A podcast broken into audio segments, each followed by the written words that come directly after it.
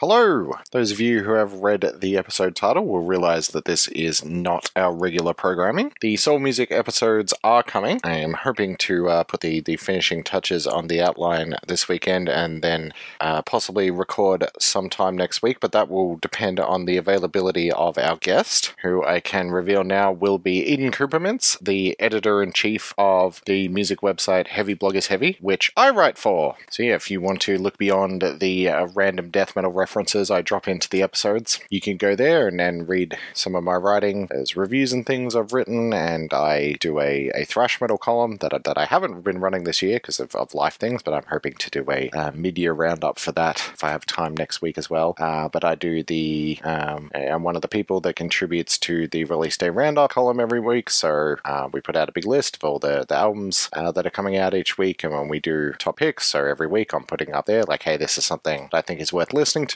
So you can check that out. Uh, something else I do though is as of the start of this year, myself and uh, fellow contributor to Heavy Blog from Melbourne, Carlo Dorok, uh, and I have never said Carlo's last name before. There's a running uh, gag on the show that we don't know how to say all these ridiculous band names. So Carlo, I'm very sorry if I have uh, mispronounced your name, but yes, Carlo and I have been doing a review podcast since the start of the year, where every month we uh, go through and, and review all the albums from the last month, and that's been a lot of fun. I've been really enjoying doing that. Um, so I thought, given the musical nature of the next novel that we will be analysing on Unseen Academicals, being soul music, um, I thought it might be a nice little stopgap to drop one of the episodes of that in here. This isn't the most recent episode we've done because uh, Carlo has actually been on break for the, the last month and then the, the next coming episode. Uh, so we had a, a guest um, guest host on there as well, Trent from the blog, who, who lives in Canada. And that episode's really good, but obviously isn't representative of what uh, the podcast usually is like. I did actually do another episode on uh, June's releases with Carlo, but that was a uh, special tech death, that's technical death metal uh, focused episode, because there were, there are a bunch of tech death bands that released uh, albums in June, and then Carlo likes that genre, so we uh, did a thing where we went through all of those, and that was a fun episode, but I, I think the crossover between technical death metal fans and Terry Pratchett fans that listen to the Unseen Academicals podcast might be uh, a niche of a niche of a niche, to say the least, uh, even less than, than whatever crossover appeal this one has. So, yes, I've, I've gone with the episode before. This is uh, May's episode, which I think is a really good one and also covers some of the uh, bigger, perhaps more well known releases. Uh, so, on this one, uh, we have sort of a, a, festival structure to what we cover. So, our headliners for this one now, our big uh, talking point albums for the month Rashomon by Ibaraki, which is the solo project by Matt Heafy from Trivium, um, who some more mainstream metal listeners uh, might be aware of. And then we also look at the new Kendrick Lamar album and um, the new one from progressive post hardcore pioneers Cave In uh, with their album Heavy Pendulum. Uh, we also do a, a cool people section, which is a, a, section we do at the end of the podcast where we talk about albums that, that are too cool for us. They're either like the, the really underground metal stuff, or in this case, uh, some sort of popular um, I guess, trendy hipster sort of albums. Or in this case, we did quite a prolonged uh, Cool People section on the new Arcade Fire album. There's also a quick chat about the new Def Leppard album, uh, along with a, a, bunch of other stuff from the likes of Septic Flesh, Evergrey, uh, Moontooth, Tremerum, Malevolence, and, and a bunch more in there. I've also uh, spent all afternoon going through and putting little 20 and 30 second samples of songs from all the albums that we talk about. So if you are, so if you aren't familiar with the bands, that's there to give you a taste of what they sound like, and, and I'll probably end up doing that uh, going forward with the rest of the episodes. Uh, yeah, so I thought this might be a fun one to listen to, and maybe a good way to get into it if you want to go back and look at some of the other episodes. Covered other bigger artists as well, such as The Weeknd. He was one of our um, headliners on the first episode, along with uh, Fit for an Autopsy, who Carlo and I actually went and saw last weekend.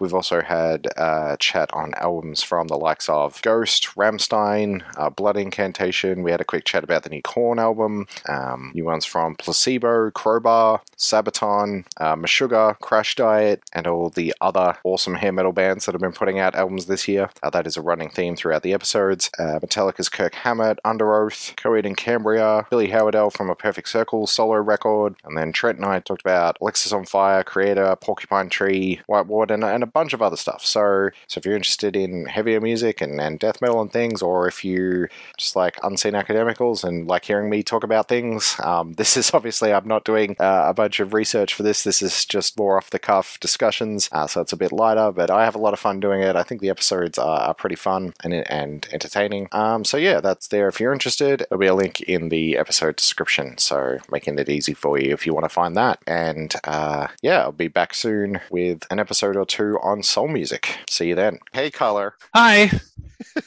How you doing? I'm good. What's our episode title, Josh? Um, I don't know this week because I wanted to uh, name it after um, the the big long one of the big long Coheed and Cambria um, album titles. Ah, have it like foiled. like yeah, but the album got pushed um, because you are doing everything in your power to not have to listen to it. As my uh, conspiracy theory, I reckon you went back in time and, and told Adele to buy up all the vinyl so that you would you wouldn't have to uh, listen to Coheed and Cambria, which is a shame because all I've been listening to lately is Coheed and Cambria. so I'm I'm rearing to talk about it.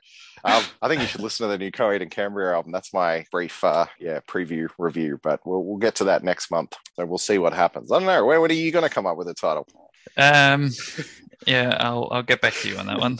and more importantly, when are people going to leave us with five star reviews and give us titles, and then we can use those? Although they may have. I haven't checked. I'll check for next episode. I don't think anyone has. It's all right. I'll, I'll, come up with something. Yeah, but yeah, we're, we're here to review uh, May's releases. Our lineup for this month, we have our headliners, the big sort of talking point albums of the month. We have Ibaraki, Kendrick Lamar, and Cave-In. No Coheed and Cambria, sadly. And then mm-hmm. uh, special guests, the albums from smaller artists that we think uh, deserve a bit of an in-depth discussion are uh, Evergrey, Aseptic Flesh, Moontooth, Tamarum is how I'm saying that. Yep. got accents over the vowels, so who knows. Tamarum and Malevolence and then uh, some quick looks at our supports from Def Leppard, Puppy, Catharos, Entgeist, Unprocessed, Morgue Supplier. And I was going to do The Chasm, who surprise released their new album last week, but I haven't really had a good chance to listen to it. So maybe I'll cover it next month. But if you like death and or black metal, you should check that out. And then we're going to do a bit of a, a stacked Cool People time this month with albums from Blut aus Nord, Ephemermut, which I've never said out loud before. and maybe the the ultimate Cool People album for me at least, unless um uh, Radiohead release a new album, we have a new record from Arcade Fire. Um, yeah, so do we want to get into it? Yeah, let's start with Ibaraki and Rashomon.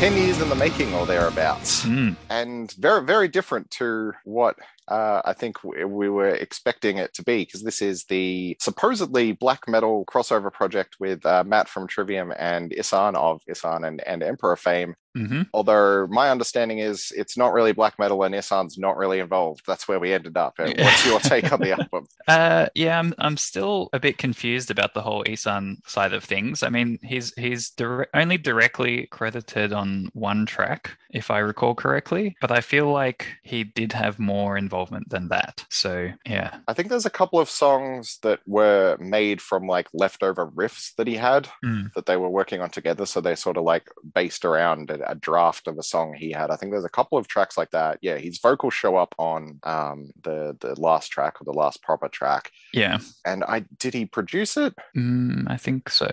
Okay, so it, it is produced by Ihsahn, and yeah, he seems to have been involved with some of the songwriting somewhere in the hmm. process, mm. but I, I don't really know. So this is more of a Ihsahn inspired, Ihsahn coached yeah um, record than a full collaboration. Uh, so according to the to the website, their, their the band website. Uh-huh. Uh, is an engineer then produ- produced the record and contributed some song structures. Right. So yes. So he's, he's essentially a producer. Yeah. And before we get into like what what we think of it itself, like what what is this album? Because I don't think it's a black metal album. No, it's definitely not. Uh, I yeah, like you said, we're expecting black metal, and I feel like it's just more sort of generic progressive extreme sort of metal although even then extreme's probably a bit far, isn't it? I mean, it's at the lighter side of extreme, but this is a yeah. If Trivium aren't an extreme metal band, Ibaraki definitely are. Yeah. I don't, I don't know about generic progressive metal because it depends what you mean by like that. Like it doesn't sound like Dream Theater or whatever, but like like Opeth is the band this sounds the most like. Yeah. Yeah, sure. but it also doesn't really sound like Opeth, and Ihsahn sounds like Opeth, but this doesn't really sound like Ihsahn's solo stuff.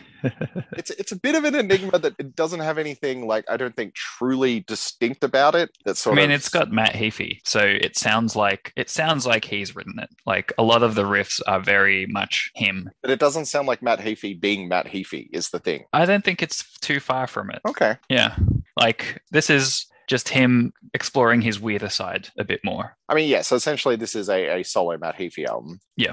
But yeah, my point about it not having like a distinguishing thing is it's sort of lashing out in all these things. I don't know if there's really like a, a centerpiece to the record because it's also got these like folk Japanese mm. things that are like there in the imagery and the lyrics and things, but they don't really come into the sound as much except when like they're doing a centerpiece. So it's it's a hard album to to pigeonhole, but sort of yeah, progressive extreme metal with a black and thrash influence, but not really a black and thrash sound, I guess. But you you are a massive Trivium fan. Like, are they your favorite band? They're not my favorite, but they're I'd say I'd put them in my top ten. Right. So yeah, you're the you're the big Trivium fan. So we'll go to you first. What are you making of Rashomon by Ibaraki? It did take a bit of time to grow on me. Uh, I think in large part that was because it was decidedly not what we'd been primed to expect it to be. But I am really enjoying it now, and so this is a probably a, a top ten contender to to shoot ahead. The intro track is weird.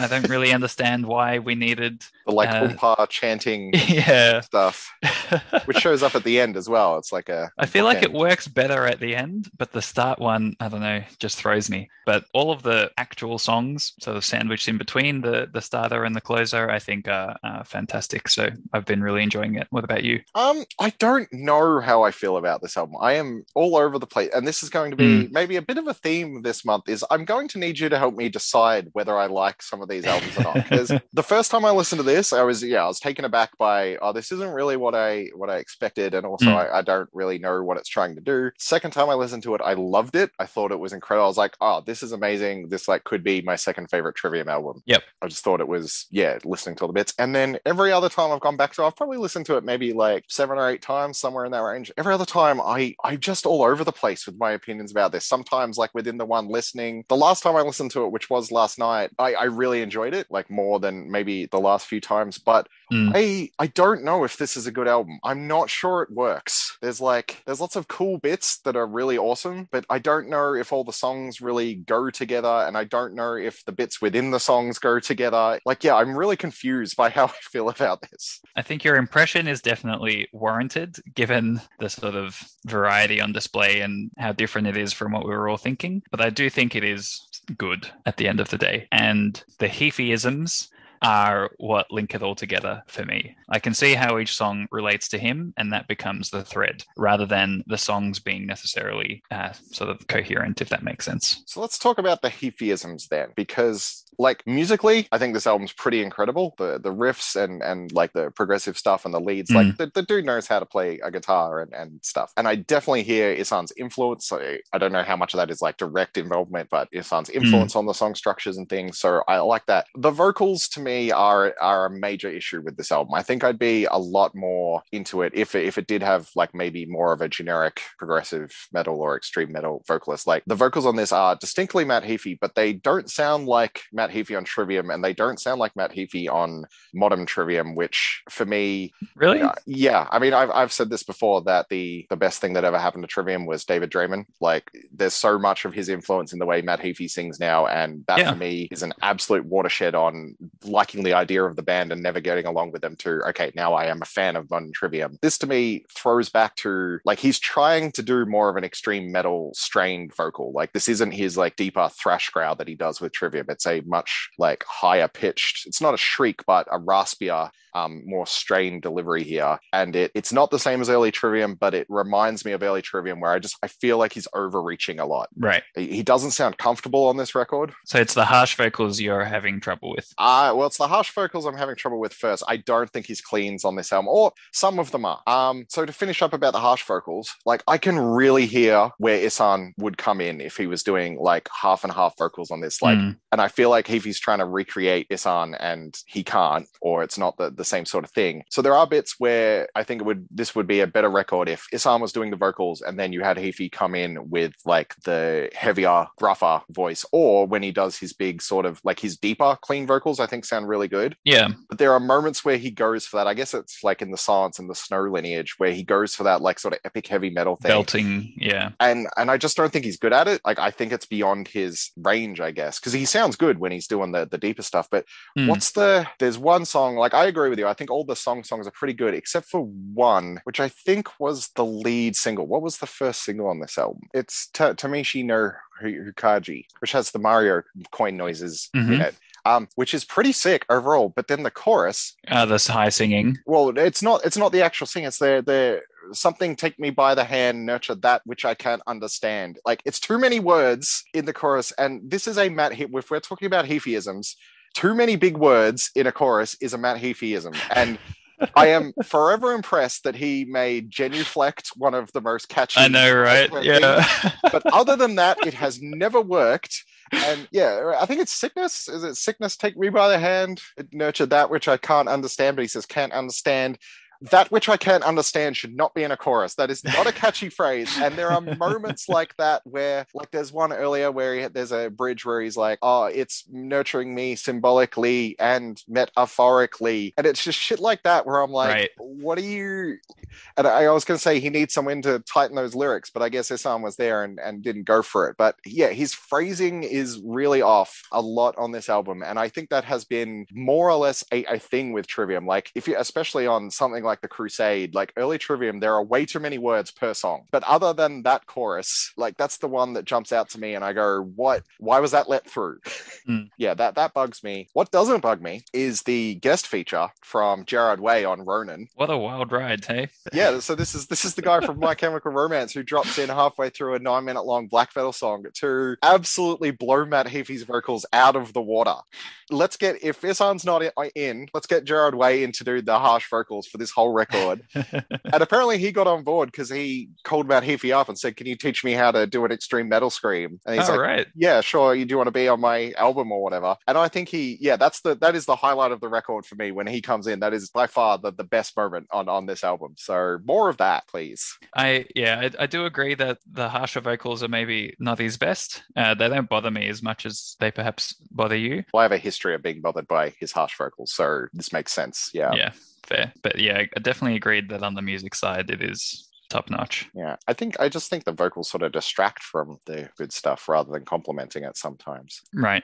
Having said that, could this just have been a Trivium album? It sounds a lot more like Trivium than I expected it to. Mhm. Um, could it have been one? I mean, uh, I think it could have. Because yeah, the the other guys play on it, right? Not all of it, but on a bunch of it. Yeah, I think so. I mean, I guess it depends on the other guys in that, like, would would they have wanted things to sound different to how this sounds, for example? Yeah, I mean, I guess the the point I'm getting at with with that question is that like this is le- far less of a departure than Silence in the Snow from their course found. I think. I think this has, especially the last album they did, the In the Court of the Dragon, was like sort of had that proggy stuff. Like Mm. this, yeah, this is far closer to Shogun and and that album to me. Than, yeah. Well, there's one track in particular that is almost half the song basically just sounds like the end of Shogun. yeah, I think this could have just been Trivium's black metal or Trivium's progressive metal album. Mm. Um, I think the reason why it's not is because people did not like Silence in the Snow, and they have spent the better part of a decade clawing their credibility back. Like they're sort of known as the band that fuck things up when they're when they're on top. and and I genuinely think like it has to be a thing. Like we can't. We, we have such a good thing going right now. We cannot blow it on this album. Not that like maybe there was never a discussion. It was always Matt's thing. But when you're like, oh, I could release this as a Trivium album and it would Mm. sell twice as much, and and we could do it or whatever. Because yeah, once once Ihsahn's sort of out of the picture, there's no real reason for this to be a solo record, especially if the guys from Trivium are playing on it. But I, I genuinely think now that they have established the core Trivium sound. They've made three albums in a row with a consistent style, like Mm. with variations on that template. But I think maybe having got back to that point, they're less willing to actually take a risk with Trivium sound, and that's complete conjecture. But Yeah, that, I'm not sure I agree with that.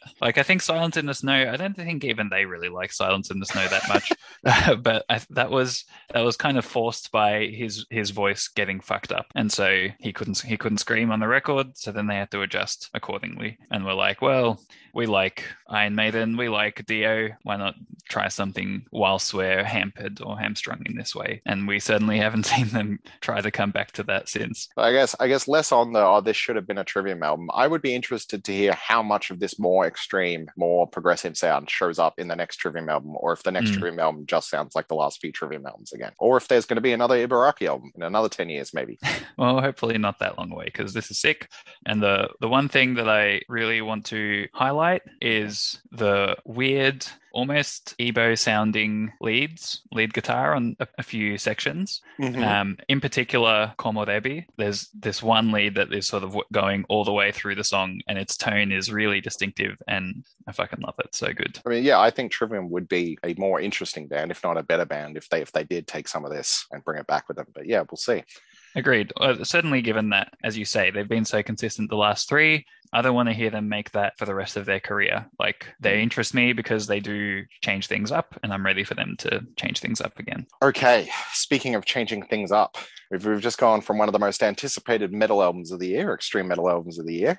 Um, now, just just one of the most anticipated albums of the year, the biggest album of the year, probably. I, we, we talked about, yeah, how Ghost and Meshuggah were some of the biggest metal releases. Who gives a shit? There's a new Kendrick Lamar album, Mr. Morale and the Big Steppers, which I'm sure you've heard about, even if you are just a metal guy. Take off the foo-foo. Take off the cloud chase. Take off the Wi-Fi. Take off the money phone. Take off the car loan. Take off the flex and the white loss. Take off the weird ass jewelry. I'ma take 10 steps, then I'm taking off top off. Take off them fabricate streams and the microwave memes. It's a real world outside. Take off your idols. Take off the runway. Take off the Cairo. Take off the Sandro. Carla, you dropped last episode that you're a big fan of Kendrick Lamar or a big fan of To Pimp a Butterfly in, in particular. Yep. So we've we've decided to yeah cover this one, and this is going to be a big one. So Well, why don't you kick us off, Josh? What do Uh, you think? All right, I think I think we do need a bit of background on on feelings about Kendrick Lamar before we go into this one. So do you have anything more other than you, you like To Pimp a Butterfly? Was was that your first introduction to him? I did listen to his debut as well, which I thought was good, but didn't like stand out to me in a huge way. To Pimp a Butterfly was amazing, and then Damn I thought was strong, but I didn't listen to it nearly enough, um, so I can't even really remember much of it to be honest. Right. Yeah. So I I also listened to the album before um, To Pimp a Butterfly, Good Kid, Mad City, which just it, it's not his debut. There is one before. There's two albums before To Pimp a Butterfly. Um, but no one cares about Section 80, so don't worry about it.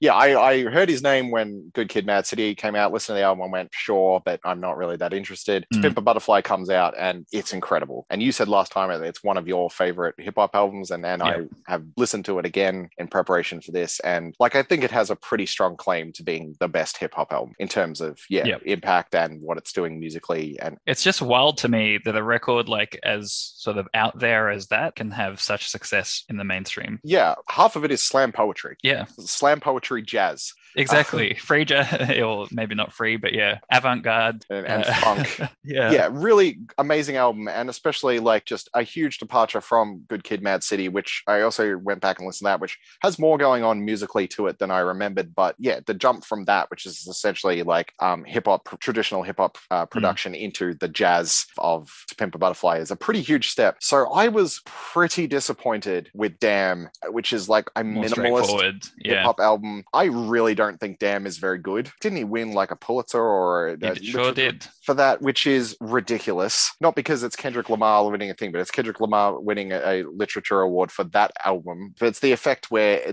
the sales for the thing after the good thing are Yep. bigger because yeah, this was all just everything they should have awarded to Pimp a Butterfly and all the praise that should have gone on that, and it was already highly acclaimed, went to Damn, and Yep. not only did it not deserve it, I think it's it's a bad album. I, I do not enjoy that record. And then he hasn't done stuff for a while. I mean, he's done the the Black Panther soundtrack, which is sort of like a whole album. Mm. But yeah, how many years have we got between that? Because I didn't realize it had been that long. like Damn comes out in 2017. Five. So yeah, Yeah. five years before we have a proper album. There was no like advanced single or anything. There was just the announcement a, a couple of weeks, and then bam, here's the album. double album at that. Yeah. So initially going into this, I hit play on United in Grief. It's way more interesting and instrumentally involved and ambitious. This is like we've gone back to the to Pimp a Butterfly style sound and experimentation. I'm like, great, I'm on board. I Immediately, I like this more than Damn, or Yeah. I'm more interested in it. This is another one, Carlo. I need you to tell me whether or not I like this album. I have no idea. I, I have more of an idea about this album than um than Ibaraki, but I I think I might need your guidance on this. So before I get into my thoughts, how are you feeling about Mr. Morale and the Big Steppers? I enjoy it, but it has too many songs. I think there is an incredible album hiding inside this double album. And the first half, I think, is quite strong as a whole. And then the second half, the whole middle chunk of the second half, just I lose interest completely. I think it ends really well, but it probably should have ended six songs earlier. I mean, this is a running theme with all a lot of these albums this month, and and especially the headliners. All these albums are too damn long. I mean, we didn't really say that, but I think Ibaraki could do with some shaving as well. Like even if you just ditch the intro and outro tracks or something, like these are long records that overstay their welcome, which this definitely does. Like I have struggled to listen to this album. Like Mm. this is one you have to find time and space, and like you can't just throw this on the background. Yeah. This is an album you have to be engaged with. It is too long. It, it's not excessively long for a double album, but you have to know you're going into a double album. But I feel for me, it's the the second half um, where my interest is captivated and, and I start going, oh, hey, this, there's a good album going on here. Right? I'm really sort of down on the first half. I think it starts strong with United in Grief and N95, which is just Mm. like a good traditional hip hop Yeah. song. The rest of disc one, I could genuinely do without, I think. I really struggle with it. So the thing with this album is like he's dealing with some supposedly heavy shit, right? Mm. And I don't know how well he deals with a lot of that or how interestingly he deals with a lot of that. Uh, Do you have a thought about that before I go into mine? I haven't really dived into the lyrics too much. The only thing that really stands out to me on that front is We Cry Together, which I think is the Mhm. argument song, which I have no idea why that is there, or certainly at least it I don't connect with it and it doesn't sound good to me either. And whichever one is the the trans song, Uh, the Auntie Diaries. yeah, which also I think is not his best work. So yeah, that's about all I've got. I the Auntie Diaries I am not qualified to comment on. Um, it's not part of my experience at all, but I think that there's definitely something going on there. Like where, whether he nails it or not, it's it's interesting. I mean, there, there's criticisms of it to do with dead naming and Mm. and obviously he's using the slurs, um, which I think is unnecessary. I, he puts the twist on it at the end, comparing it to racial slurs, but I don't know if that absolves him from making the hook of the song him shouting slurs of something that, as far as I know, he is not part of that community. So Mm. I'm not sure if it was handled well, but I think he's trying to get at something there, right? Um, and Yeah. it is something that, again, this is the biggest music artist to release an album this year. So to have that in in the album is significant. We Cry Together, I think, is garbage. Yeah. So you said yes, it's the argument song. It's him shouting "fuck you, bitch," and then a lady shouting "fuck you" with the word that I'm not allowed to say back at him for five minutes. And then at the end, they they have sex and they say, "Oh, fuck you, bitch," and and "fuck you," but it's meant to be sexy and or not sexy, but you know, it's the oh, isn't violence Mm. like sex? And I hate that trope. It, it's so lazy and meaningless. Yep. And this isn't anything like new. That's sort of there. There is stuff here. Like he talks about. There's one of the latest songs where he talks about rappers having problems with sexual abuse and masculinity and stuff Mm. which okay and it's like well this is this is bold and he's addressing the, the big issues but this is stuff rappers have been talking about forever. Mm. he's, he's not the first to say it. He's maybe the biggest to say it but it doesn't seem particularly revolutionary to me. And a lot of the times it, it seems like he's just like there's the aura of importance to what he's saying rather than anything substantial there. Like i, I haven't delved into it. And yeah I, I can't relate to this. I mean not only am i am i not black and i'm not part of this but i'm i'm a dude from australia who likes death metal. So i'm really detached from like this entire thing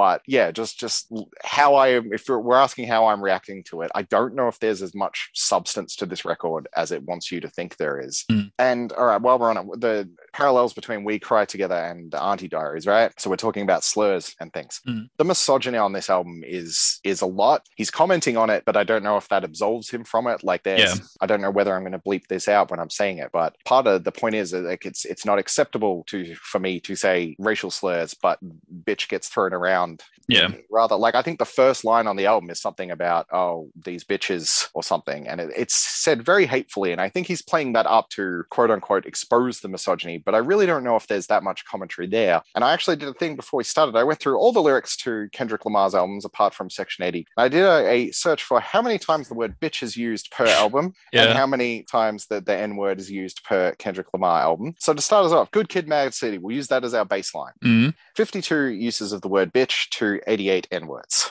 All right. Right. That's your baseline. Do you want to have a stab at a guess, or you can go under or over for to pimp a butterfly? Uh, I'll go under for bitch and over for N. Uh, both are lower. Right. Um, bitch significantly slow with only 20 on the entire record. So that's less than half. Um, and then you've got about 20 less N words at 70. Right. Damn, we're back up to 60 bitches. So that's the most. Um, it's 10 more than Good Kid Mad City, but only 27 N words down from 70. So quite a drop off there. right.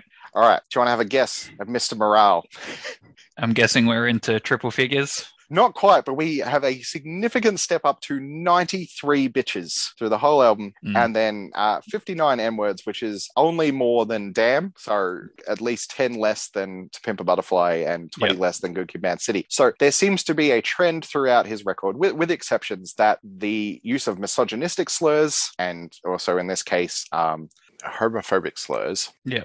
there seems to be an increase in the use of that language and a decrease in the use of racial language. Maybe that's for a reason, maybe there's a justification and, and you can talk about it, but it is, uh, for me, definitely noticeable upon listening to this album just how much of that is, is going on. And I, Agreed. I don't know, this has been a criticism of, of hip hop forever, right? The misogyny, but Yeah. I think he gets a free pass a lot because it's Kendrick Lamar saying it. And I don't know if Kendrick Lamar is necessarily saying anything worthwhile about it. Yeah, I think that's fair. Hmm. So overall, I don't know if I like this album. Whether it's artistically valid or not, I don't want to listen to it. I've listened to it maybe four times, Mm. and that's definitely once more than I've wanted to. Yeah, about the same for me as well. I think it'll need an edit, as in get rid of the songs, get rid of some some of the fat, and maybe even a reordering, Hmm. and then salvage what's are some great songs in there. I'm glad to see that the musical experimentation and the ambition is back because people said it was there on Damn, and, and I don't think it was. But yeah, I think what sets this apart from To Pimp a Butterfly is To Pimp a Butterfly is fun to listen to, whereas this one, even if you like Mm. it, I don't think this is a fun album. I think the I think the starting the first half up until we cry together, I think it's pretty fun.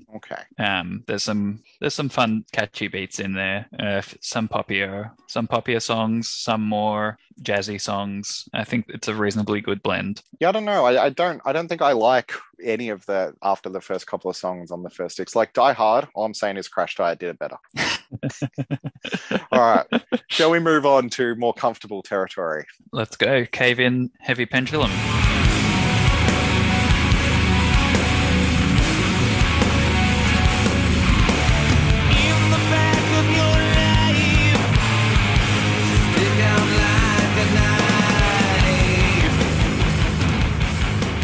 This is the band that I said Nick's band reminded me of. Right. Yes, if you remember back to episode two, the, the February episode, yeah, I said we broke the weather, uh, weather reminded me of Cave In, specifically um, Jupiter era spacey prog Cave In. Though I pointed out that Cave In sound depends on which album you're talking about. Yeah. Do you? I think I asked them, but you don't really have any history or familiarity with Cave In, right? That's right. Okay, so I won't go into Crash Diet levels of detail, but to give you the quick rundown on, on where Ca- Cave In start off as a metallic hardcore band in the Boston scene in the early 90s. So they're hanging out with Converge, who they mingle and share members. We'll get to that, and Botch and bands like that. hmm They release a couple of albums or one album and a collaboration of, of EPs, but they release an album called Until Your Heart Stops in 1998 that is seen as a foundational sort of classic of metallic hardcore. And at that point, they're doing like the Beyond Hypothermia, which is the EP, um, not collaboration, compilation that comes earlier, like has a hidden track that's a cover of like it's a Metallica medley, right? So they're they're really like coming from that scene, which Mm. even now I'm I'm hoping you're realizing that is a quite a far distance away from where we end up on Heavy Pendulum. They come back in 2000. There's an EP in between, but they come back in 2000 with their second album, Jupiter. This is the one I think We Broke the Weather sounds like, or reminds me of. This is spacey prog songs, um, and this is sort of seen as their classic release. Mhm. But at this point, there is no hardcore. There's it's heavy, it's riffy. I mean, their trademark song off that album is called Big Riff, but it is spacey prog. There's no real metal to it. Their next album from 2003. So all of this is happening in like two or three years apart from each other. They come back with an album called Antenna. This album sounds like a mix of Radiohead and the Foo Fighters, um, and is also seen as a bit of an, an underground classic. In 2005, they release release Perfect Pitch Black, which is a bit of a mix of, of everything. It's a it's a cool album, but one of their less revered ones. And then um, in 2011, so quite a there's a six year break between that. They come back with an album called White Silence. after they've been away for a while. I think maybe they broke up for a bit. I'm not really sure. They come back with an album called White Silence, which is fucking wild. This album mixes everything, but it's a much more extreme record than they've done for a while. It's my favorite Cave In album. I, I think White Silence is really quite incredible. That sort of sits more in like chaotic hardcore, post metal, things like that. And then they're writing a new album, and um, their bass player, Caleb Scofield, dies in a car crash halfway through writing that. And they end up releasing that album, I think, a few years after he dies, but they, they don't finish it off. They essentially just put it out as, hey, here's what we had. That Yep. album's called Final Transmission from 2019. It sounds like a half finished album, although it seems like, like it's sort of lo fi, leaning more towards that alt rock Radiohead influence style sound. It's all over the place. Who knows what's going on in Cave In? And then three years later, they get Nate Newton from Converge to play bass. And they come back with Heavy Pendulum, an album. It's all about the riffs, Carlo.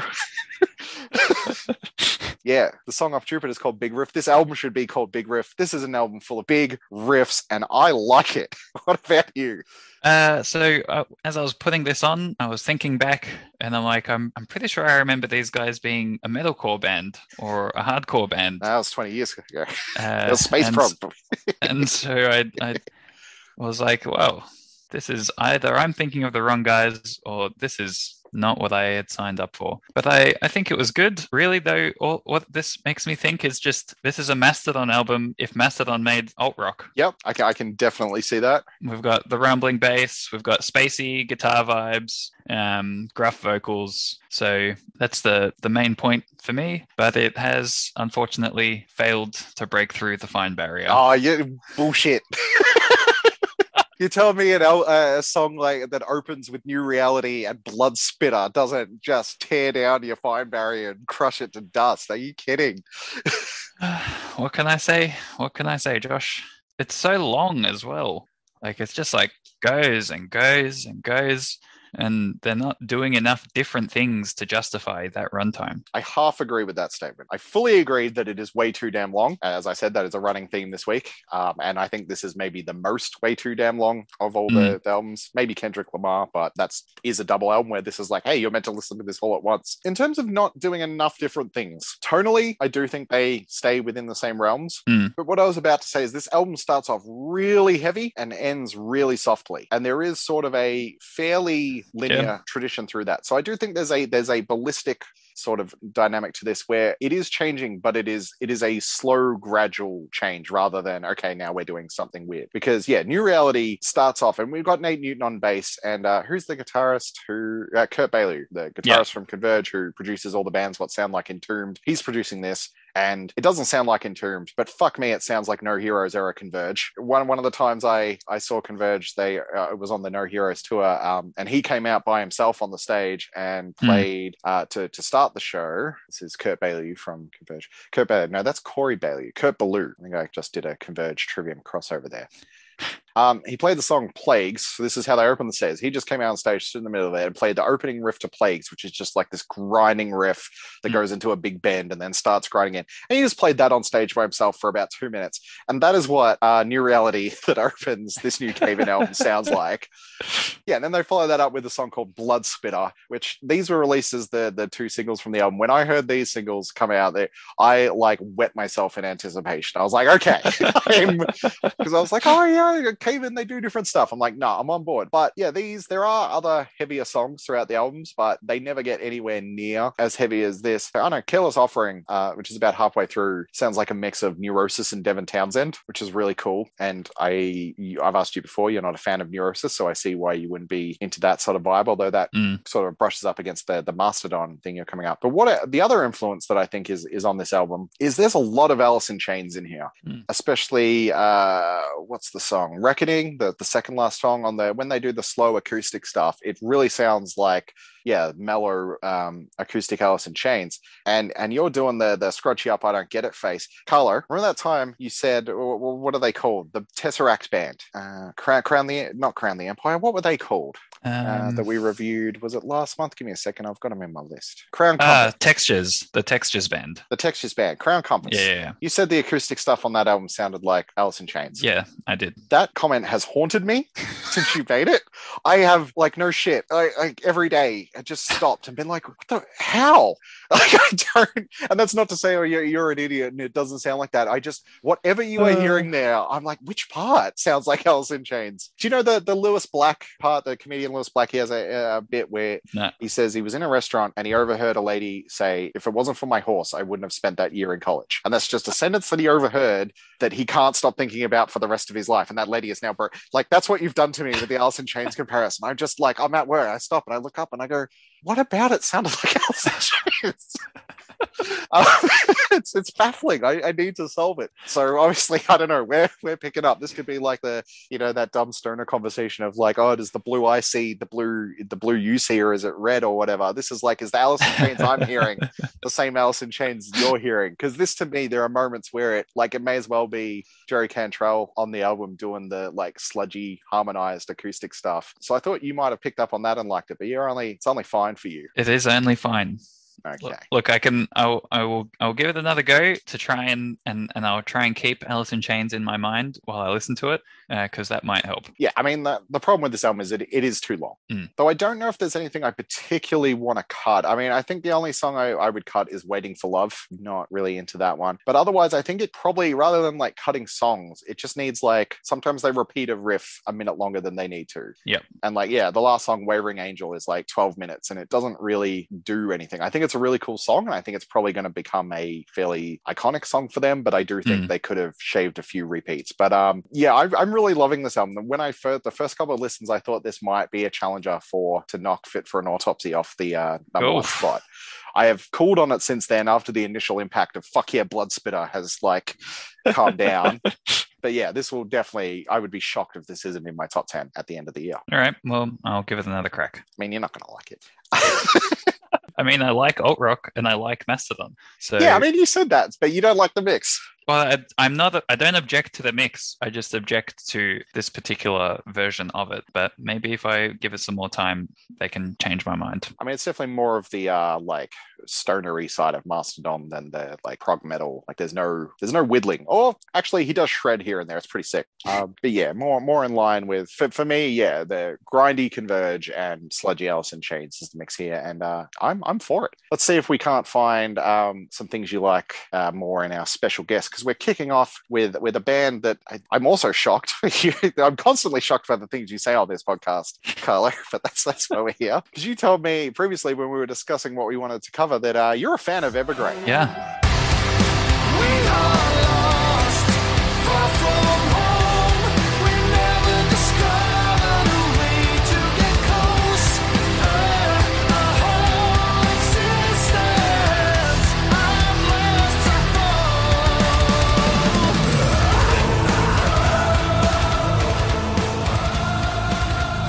A fan of Evergrey. They're a very good band, but um, not at all the kind of thing I would uh, expect you to listen to because Evergrey are like a they're a weird one, but they're like a heavy metal prog, sad boy prog meets upbeat, uplifting heavy metal band. Mm. Really not something I thought you'd be into. So yeah, why don't you tell us about your uh, history with Evergrey? You're you're right to be surprised because I don't usually go for this what I call melodramatic brand of prog, and I only have a fairly recent history with them. So uh, it was the album two albums ago. What's the Atlantic? Something like that. Uh, the one with the pirate ship on the front. Yep. Yes. Uh, so that was my introduction to them, and I've got a, a mate Noam who's a big Evergrey fan, and he keeps telling me to go back and listen to Hymns for the Broken. He's asked me about 20 times and I am yet to get to it. But yes, The Atlantic I really enjoyed. And then Escape of the Phoenix came last year and that one took a bit more time to grow on me. Didn't really connect with it much at first, but there was just something about it that made me keep coming back. And then I ended up enjoying that one quite a bit as well. So that's my history with them. What about you? All right, sorry, it's interesting that Noam uh, recommended you Hymns for the Broken Broken because that that is also the Evergrey album that I sort of revere them for Mhm. to the extent that I, that I do. That that's the album that introduced me to them, and and I love that album. Um, and I've gone back to it in advance of this, and it's it's fucking great. So that I got into them and was like, wow, this Everband, uh, Evergrey band are pretty great. And then listened to all the new albums that came out, which I think there's only one between that and the ones you mentioned, Mhm. uh, the Storm Within from 2016, which I also really liked. Uh, for whatever reason, by the time the Atlantic came out, um, which I did listen to and thought was a really good album, but I just wasn't really interested by that point. Mm. Escape of the Phoenix came out in 2020, and I think I listened to it once and wasn't thing. So I thought I'd sort of let them go. Um, but I am glad that you've brought this on because it's I've gone back now because yeah, I'm jumping on um with Hymns for the Broken in 2014. But these guys have been around since the mid 90s, and I think there's like six albums they released before that. No, seven. Yeah. There's seven albums before those ones, which have more of a rawer mellow death sound than the the melodramatic heavy metal stuff than the later things. But yeah, I have now listened to every Evergrey album, and I do think it's those mid period ones that I'm most fond of. Yeah. Um, but yeah, I've had a real good time over the last couple of weeks listening to Evergrey. They they do a very specific thing, and there's not a whole lot of variation in the sound, but they're they're very good at it, and they don't really sound like anyone else. Like Yeah, I agree. as much as their their sound, like sort of like we were saying with Ibaraki, like there's a lot of reference points where you can go, oh, they've, they've got the prog metal, like Mm. Queensryche, Fate's Warning, they sort of fit into that, but they're heavier, and Katatonia sort of makes sense, but even though they're called Yep. Evergrey, there's not a sad, they're like happy Katatonia.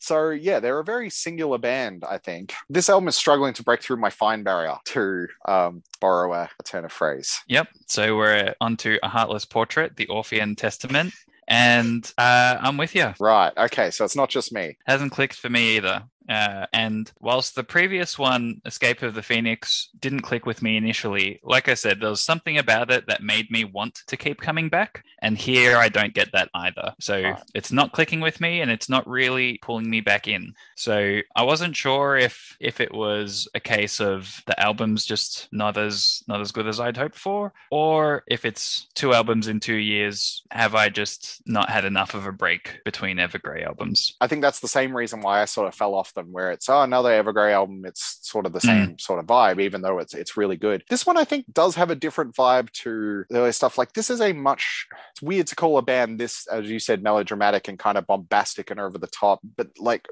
sort of dour. There's a melancholy. Well, not no, not melancholy because that sounds down. But there's like I don't know. You're the you're the artwork guy. The cover to this album is blue, and the cover to the Atlantic is bright orange. And both these albums, I think those covers capture the, the Mm. vibe of them. Like Yeah. I find this is rather than that uplifting woohoo Evergrey feeling that because another parallel to Escape of the Phoenix I'm finding here. Escape of the Phoenix didn't do much for me except the first two songs like rule, and then it sort of tails off. I have the same Mm. effect here where Save Us and Midwinter Calls. I'm like okay, rocking, and then it just sort of Yep. just stays in that gear. It doesn't Yeah. really reach that height. So yeah, I was wondering if it was like I've been sort of frustrated this album, and I have found myself going back to it a lot just to be like, did I not like that album?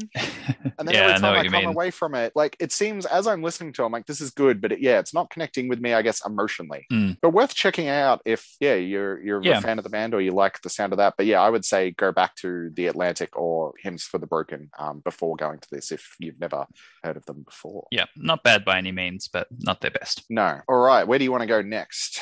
Let's go for Septic Flesh and Modern Primitive.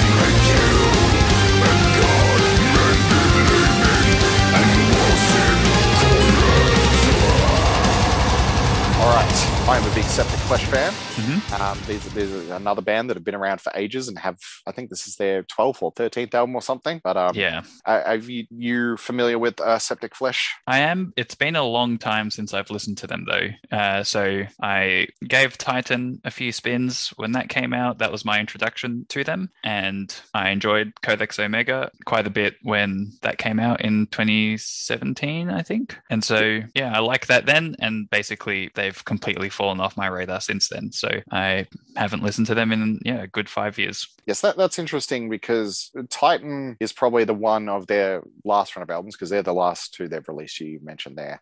Um, so coming to them um, on Titan, I think that's a bit of a weaker entry in their catalog, at least in the their more recent stuff, because yeah, they've been around since I think their first album, The yeah, '94, um, Yeah. and they had more of a doomy um, sound in, in the early stuff, and then yeah, really varied their sound a lot. Like I, they have an Mm. album called Revolution DNA from 1999, which is just a straight up Melodeath album, and it, it fucking owns, but it sounds like nothing else they've ever done.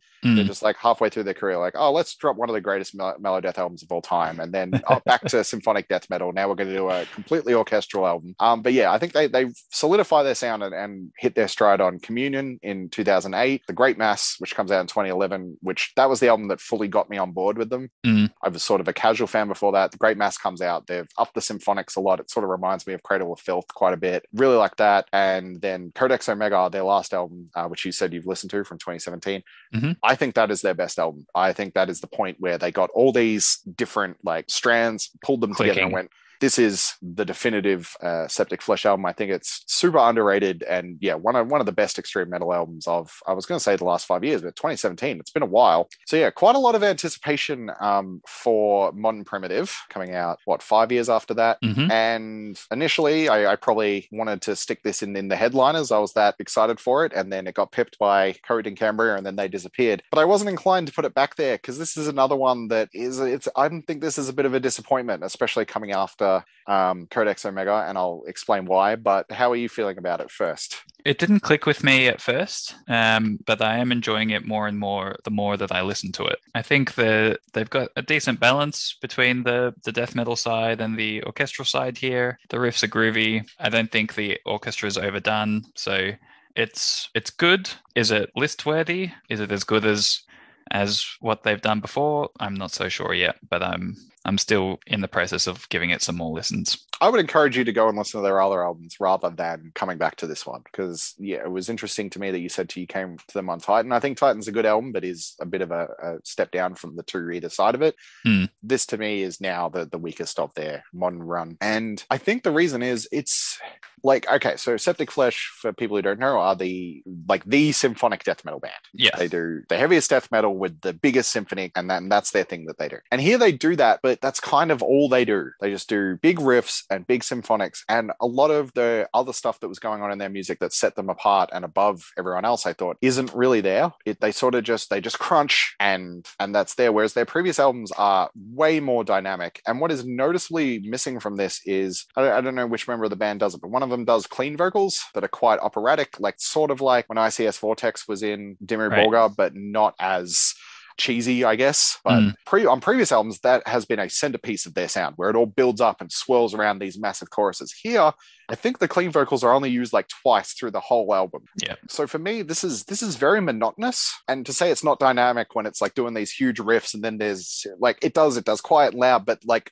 tonally, it's very, very monotone. And yeah, I just don't think that the choruses are big. There is a run of songs in the middle of the album. So there, there are nine tr- tracks on this album, and the, the middle three, uh, track four, Neuromancer, then The Coming Storm, and A Desert Throne. Mhm. I think those songs, particularly Neuromancer, are really great. Um, that they would fit in with with all the other stuff. But then either side of them are just sort of these flat songs that don't really go anywhere. So yeah, this this album, rather than uplifting me and making me feel huge like previous Yeah. Septic Flesh albums, it just sort of like almost mellows me. It feels like a, a very stagnant, soft album. So yeah, I don't know. I don't know about this one. Um, I probably like it more than Evergrey, but Yeah, it's same. probably same. sort of problem where what's going on is good, but it just doesn't have that grab to it. Although I did want to mention the only thing that that did reach out and hook me is you know in the in the first episode you said there's the bit in Fit for an Autopsy where it sounds like he wants a lemonade. when, when you listen to the Hierophant, does it not sound like he's going ah the elephants? I'll have I'll have to list oh, for that alone. I'll have to come back to it. So uh, yeah, a bit of a disappointment there, but not not a bad album. But yeah, I would say listen to start with um, Codex Omega and The Great Mass, and sort of work your way back if you're interested in Septic Flesh. Sweet. All right, what do we want to do next? Let's go for Moontooth Phototroph.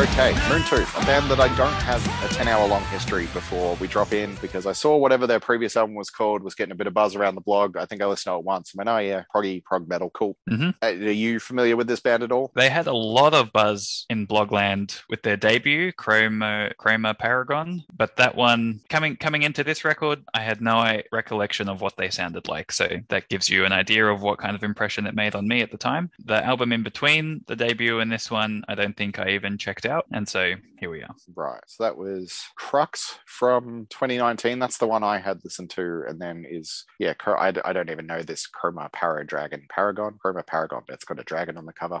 Okay. so I went and checked this album out because we, we got the promo for this through the blog like way early at the start of the year when there wasn't really anything around. I Mm. was like, oh, that's a name I recognize. And it's got it's got cool cover art. I hope this is coming up in your uh, gift to artwork column. It's very cool. So I was like, all right, I'm gonna check this out. Yeah. Um, and I'm glad I did because I really like this. Um, and I don't think you necessarily have to have a uh, previous relationship with Moontooth because, as far as I know, this is a fairly different sounding album uh, for them. Because Eden did review it for the blog, uh, came out last month, and he said that uh, Phototroph sees Moontooth double down on the more saccharine and bouncy elements of their music, cutting some of the technical fat that was the only thing holding them down in the past to create a moving, emotional, and danceable album. And yeah, that's where I'm at with this album. I think not only is this album like really cool, this is a really fun album, which is not something you uh, really associate with uh, prog metal. Prog, Is, yeah. is that um? How are you feeling? Uh, it's struggling to get through the fine barrier for me. Okay. like the sound, I feel like it's swancore with blues. Okay. Um, and I think the vocalist is quite good. Bit of a crooner, interesting voice, distinctive. Yeah, like it's pleasant. It's just not really connecting. Okay. Swan. When you say swancore, that's like Dance Gavin Dance and shit, right? Yeah, yeah. Yeah, I see that. Uh, for me, the band this reminds me of, and this might be another, I only have one type of reference for this kind of sound, and therefore anything. This sounds to me like Baroness, but if they were like Party Baroness. Yeah, that's fair. Baroness showed up to a house party and started chugging like beers and we're rocking out in your lounge room. I think that's what this would sound like. I think we're sort of talking about the same thing, but just coming from the different angles. Where you're coming from the bluesier side, Yeah. um, and I'm yeah coming from the techier side. Well, the the bluesier side, as well, I was about to say, is track two, Backburner, starts off sounding like George Thorogood, which uh, George Thorogood, you you don't know, you're shaking your head, but you do know because George Thorogood and the Delaware Destroyers sing "Bad to the Bone." Ah, right. Right, so it comes in with like that meow guitar, and I'm like, yeah, you don't normally get that, um, yeah, from a prog metal band. There's even there's a song, "The Eye That Never Dies," that starts off with like a bouncy, almost POD esque nu metal riff, and then has a chorus that reminds me of Mudvayne, like in their more uh, proggier moments. Mm. But yeah, I think this is a, a very varied album. Like it does have that that core Yeah. to it, like it all sounds the same, but almost every song has a different like take on this sound. Um, Yeah, agreed. yeah i was i was really big on this album throughout like yeah i guess the first quarter of the year. Since then uh, i have cooled on it i think for a couple of reasons. One is other stuff has come out so it's just sort of faded away. But i Mm. think i i listened to it too much so I've, I'm sort of Ah, burnt out yes. on it a bit but i reckon if i give it a bit and come back to it i i'm going to be into this when i give it a re a revisit but yeah this is just a a fun um prog metal album like the the title track that ends the album it finishes with like a big yngwie malmsteen style like shred solo and then they just fade out. So um, yeah, this this sounds like an album that was fun to make, and I think it's fun to listen to. So Check it out. yeah, it definitely broke through my fine barrier. Something else that broke through my fine barrier is our uh, next album, the next couple of albums actually, to to give us a heads up. But I don't think one of those was a spoiler. We're going to this is Tómarúm with Ash in Realms of Stone Icons.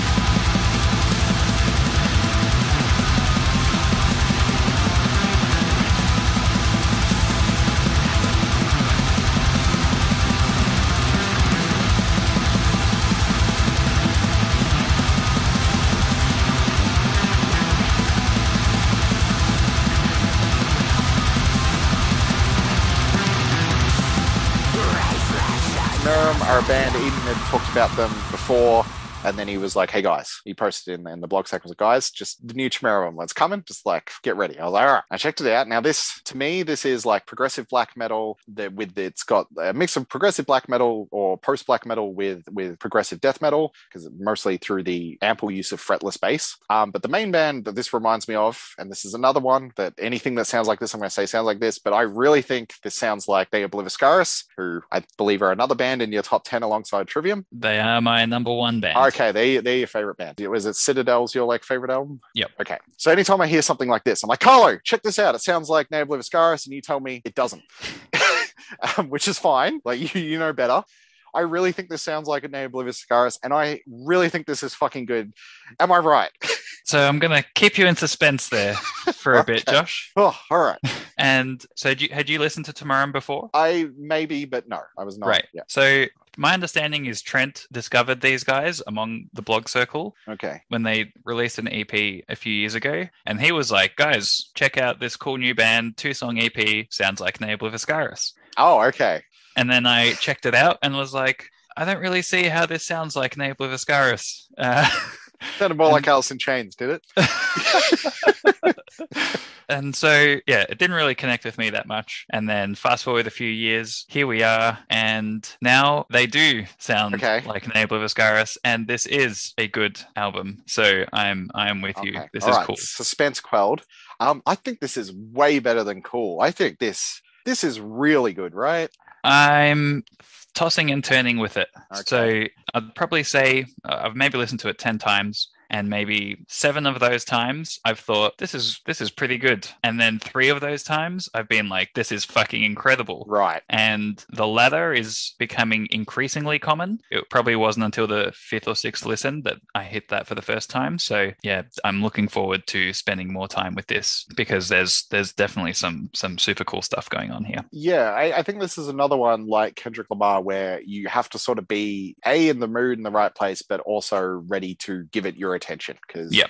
when I've put it on and just sort of done other things, it's like this sounds good, but I don't. I'm not really engaging with it, and and I do really like it. Today I had it on. I had some housework to do, just taking out the rubbish and doing the dishes and things, and I just had my headphones on. I was walking around the house. I was fully like immersed in it, and Mm, I, I think this album's fucking incredible. With some caveats, I think it's too damn long. to continue the uh, the theme, yeah, it's it's about an hour long, which is quite long for an album and quite long for a very dense prog metal album. Yep. And I think for me, the, the best song on the album is track five, Where No Warmth is Found, which really reminds me of uh, Woods of Ypres, if you know them. yeah, I've heard of them. I haven't. I don't think I've checked them out though. Um, well, yeah, that, that's uh, Woods of Ypres, that's spelled Woods of Ypres, so Yeah. Y P R E S. Um. Their last album, I think, called Chapter Five or something. Um, yeah, it's really great. Reminds me a lot of this mixed in with yeah more prog death stuff. But that to me feels like a really strong and natural climax for the record. And then there's a 11 minute and a 15 minute song after that to go. and as good as those songs are, I think the the song after is Black Forms from Grey. I think that's the one weaker moment on the record. Like it's really good by any other band standard, but it, if I was going to trim this album, that is the song I'd cut, Mm. and then probably bring the final song, "Awaken to Eternal Eternal Slumber," which is really good as well. Move that up Forward. Yeah. um, to make it a bit tighter. But yeah, I think everything that's going on here is great. I do think it's sort of lacking hooks, not in terms of like big pop Mm. choruses or anything. There's just not moments that I really remember. It's more of a wash. Yep. But I was saying Cave In at one point was challenging my album of the year spot, and I think this is my favorite album we're covering this week. So if it's going to grow on me, I, I think yeah, um, this could be a, a future sort of classic album in prog circles. One thing I find interesting, you say "Where No Warmth Is Found" is your your your favorite, Uh huh. and you also don't really like Portal of I, Neo's debut. Is that right?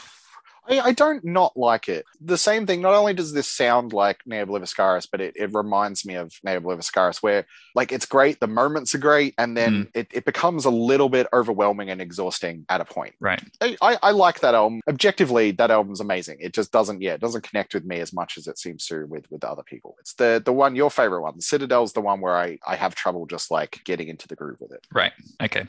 Because yeah, that that song could easily be on Portal of I um, Right. if it had violin and clean singing. So that's that's definitely the touch point I think for this record. Sort of the earlier Neo, the more black metal leaning, and they've got the whole soft melodic parts with the more aggressive parts. In, shout out to Introspection too. That is really really strong. Like it's not often that a three minute instrumental sort of interlude in a record catches my attention the way that this does. I think it's gorgeous. In terms of the caveats that I have, like I, I enjoy this front to back. The vocals for me are a bit one dimensional. I think there's a guest vocalist that comes in on one of the last couple of tracks, and it just it was much needed to just get a different tone, a different timbre of harsh vocal in there, and just spice things up slightly. But the one, the thing that just kind of annoys me with with the album is the intro track Oh, really? Why would you have an instrumental intro and then have like the first two minutes of the first actual song also be instrumental? So it just becomes you end up having like five minutes before the vocals kick in. And I think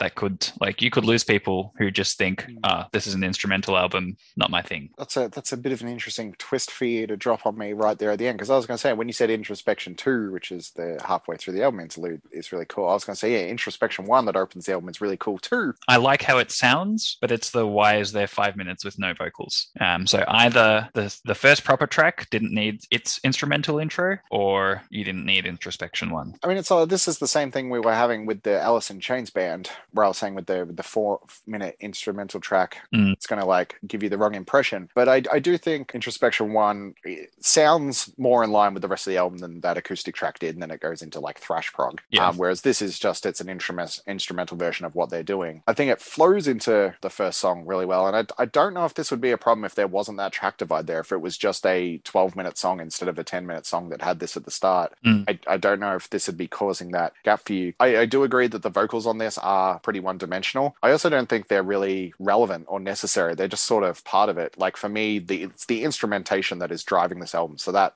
doesn't Yeah. bother me at all. It is early career Neo with tech death bass. Yeah. Yeah. Um, well, that, that was going to be my final thing before we move on to uh, Malevolence. Is just shout out to I've looked him up now, Aaron McSporran on the fretless bass. This is fucking wicked. You're so good at fretless bass. like, let's get him, and we'll, we'll make a super group of um, heavy blog review, the heavy blog review pod super group. We, we'll call them whatever in the reviewettes or something. But we'll get we got Nick on saxophone, we got this guy on bass, and by the end of the year, we'll have a we'll have a band. I, I could just listen to this album instrumental if he was like the lead instrument. I think uh, it's it's pretty impressive. So yeah, Tómarúm. Get on it. I'll spell. Uh, there, not. there's. I was going to spell it out, but there'll be links in the podcast description. So Yeah. yeah, check them out. And Ash in Realms of Stone Icons is not a common album title, so That's true. You'll be fine, guys. Our final special guest, switching gears. We've, we've been progging out for a while. We're going to uh, Sheffield in the UK to check out, uh, yeah, UK hardcore crew Malevolence, their third full length album. Malicious intent.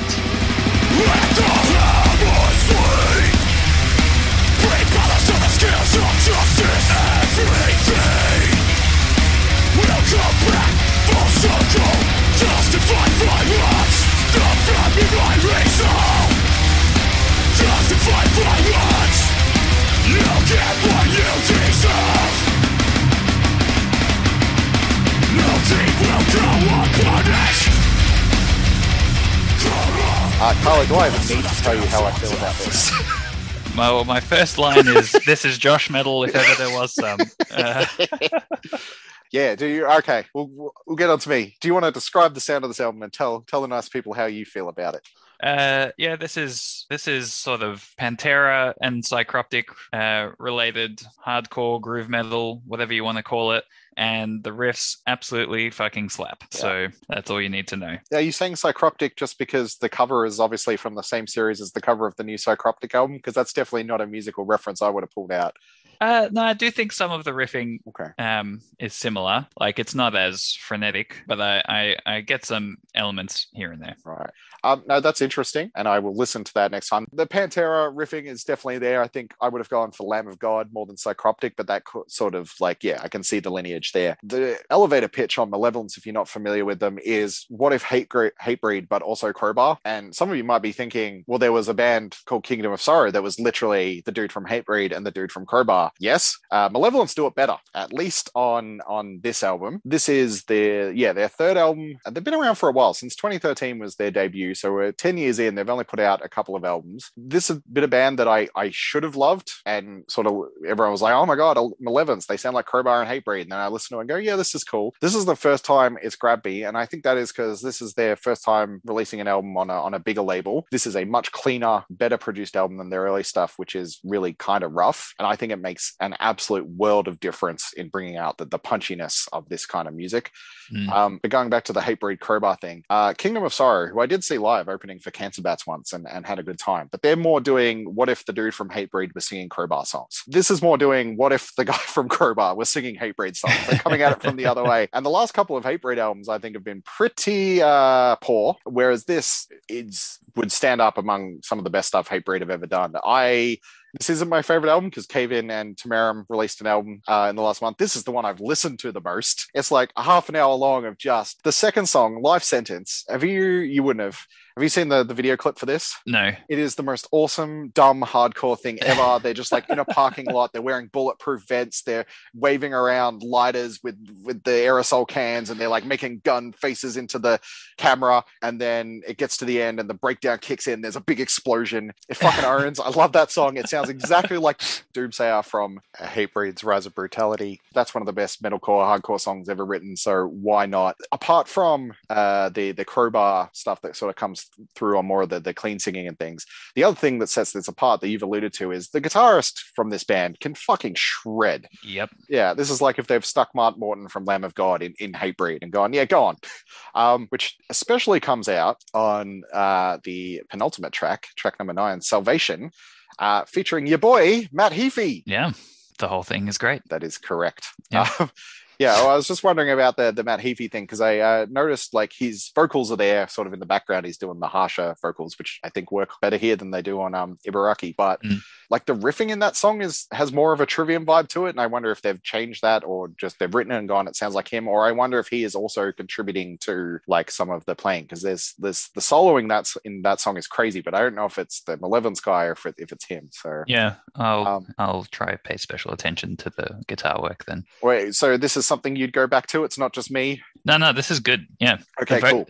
The vocals the vocals are a bit weird, I think, especially the clean cleaner ones. Um, so that took a bit of getting used to, but I think I am used to it now. Right. And and yeah, the riff slap. So this is it's broken through the fine barrier and it's it's on the fence of is this gonna get onto the list or is it not gonna get onto the list? So yeah, We'll this is this is definitely on my list. Yeah. this is this is the best uh, hardcore album of the year so far, and we're halfway through. So, but the the way the comeback kid album made me want to flip all my furniture. This makes me want to flip all my furniture and then set it on fire. it's awesome. Uh, but yeah, the clean vocals. I've heard uh, there's been a bit of feedback about this album. It seems to be fairly divisive among the fan base in that Right. it's either seen as a huge step up in just in terms of songwriting. Oh, now they're emos with clean choruses, um, which is a specific thing I've seen said in multiple different places which is ridiculous. Um, one because that's a dumb thing to say, but also they have been doing this. Like if you go back to the first album, they have the clean choruses, so this isn't a new thing. Mm. And also, the chorus to "Unbroken Glass" is fucking huge. The the guy, the guy, the guitarist who does the vo- his name's Conan, and he looks like a guy named Conan. He's just this like tanked dude. yeah, this album is a is a lot of fun, and definitely recommend checking out for when you just need, yeah, just just metal or Yeah. hardcore. Just hard hitting, hard. I mean, there's one of the songs has a sample at the end that says like, "Oh, hard as fuck" or something, and that, that about sums it up. But yeah, I think there's what sets them apart is that the songs are tighter, the riffs are heavier, they can play better. It's this is good. and it goes hard as fuck. Enough said. All right, let's smash through some supports then. Now that I'm fired up after listening to Malevolence, I'll just put my head down like the Juggernaut and X Men and just plow through these. I was going to say there's no hair metal this week, but there is. There's like the biggest hair metal band. We have a new Def Leppard album.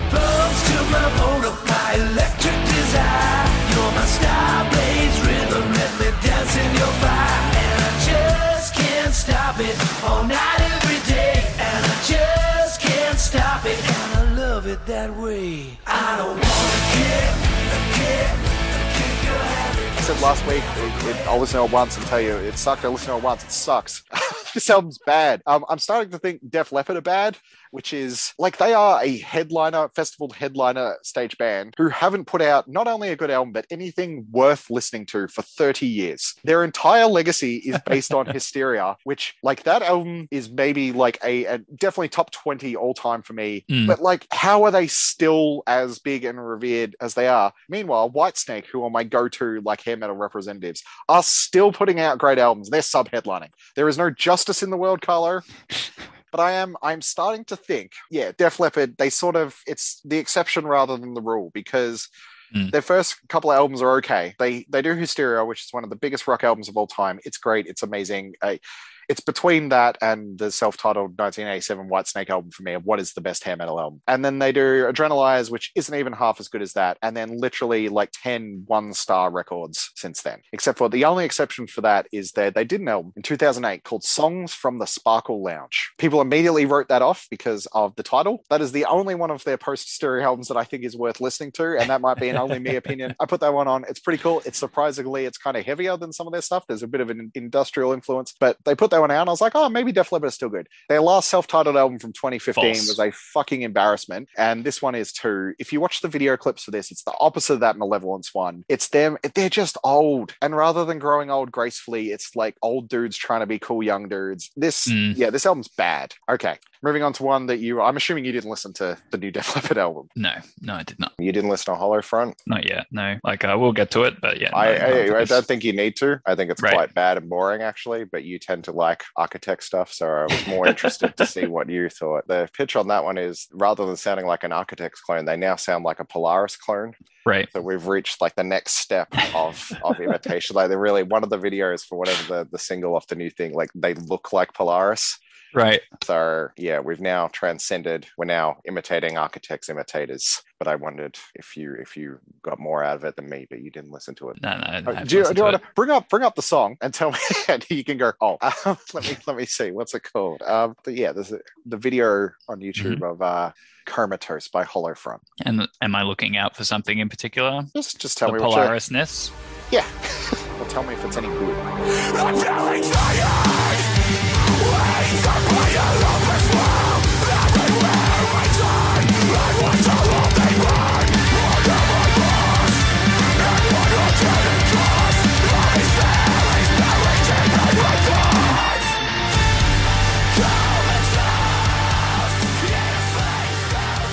The the vocalist has definitely gone to the same styling school. It seems. Mhm. He moves like Jamie from Polaris as well. Yeah. I mean, you you like the stuff. Is this making you want to listen to the rest of the album, or or what? Uh, I'll give it a spin. Like it, the intro was super cool, and I feel like it's getting worse as it gets longer. Yeah, it's there's a song on it called I think it's Heritage that's like way heavier. It's pretty good. Mm. It kind of sounds like Heart of a Coward more. Right. I've just yeah, I've seen this album getting a bit of a push. Like it's on UNFD. Like I'm amazed these guys aren't from Australia. That they're literally not Polaris's mates or something. I mean, it's sort of like they're doing this fine and it sounds okay, but it's just it's like a carbon copy of a carbon copy. I feel really cynical about this, but I Mm. was wondering if like there was a quality there that might uh, appeal to you. And then we did listen to the though was uh, the Puppy album, which um, I, I didn't think you were going to listen to. Are you a Puppy fan? Do you like Puppy? Do you know who Puppy are? I have no idea who Puppy are, but you said it was pop rock, Okay. and whenever I hear that, I get ex- I get excited about the prospect of another Don Broco. Ah, well, I think this has gone in a, a pretty different direction. Although it might not have, because Puppy, this is their second album, Pure Evil. Their first album, The Goat, came out in 2019. So it has a cover that's like a satanic altar, like Morbid Angel altars, not altars of madness, covenant, right? You've got the you got the Necronomicon and the candles and the skull, Mm. but it's on a pink background, like a ba- lush baby pink background. And that is a Right. pretty good indicator of uh, Puppy sound on that album because not Don Broco, but I think the reference point here would be Ghost, modern Ghost, in the Right. mix of occult rock and uh, hair metal. So uh, yeah, this this album had just big chunky riffs, that sort of like indie alt rock, and then Van Halen style hair metal that came through. Especially there's a song on that album called uh, "World Stand Still" that I just think fucking owns. Right. So I was uh, very hyped for this album, Pure Evil. And Carlo, they got rid of all the hair metal. They did. Like, as, as you were going through that dis- discussion, I'm like, Josh is not going to be happy with this record. There's no hair metal on this album. It's just indie rock and spooky shit.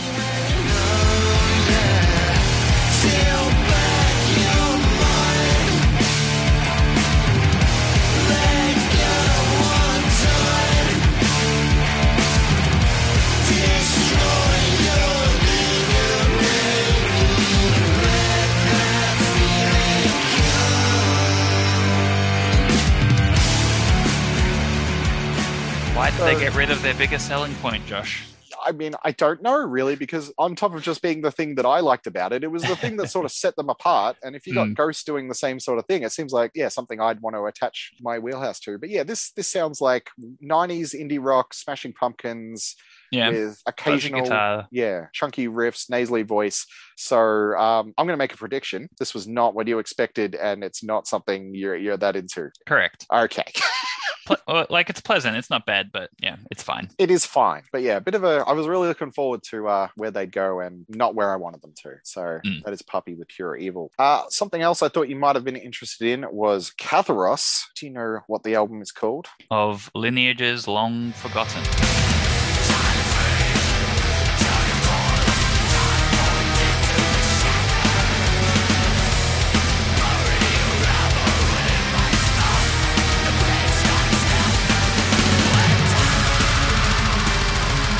This is a symphonic black metal album Yep. on Willowtip, which is usually a good indicator of quality. Um, this is getting a, a bit of a bit of buzz, a bit of push from the label. I think sounds like Emperor is sort of the the pitch and the overall assessment. I think.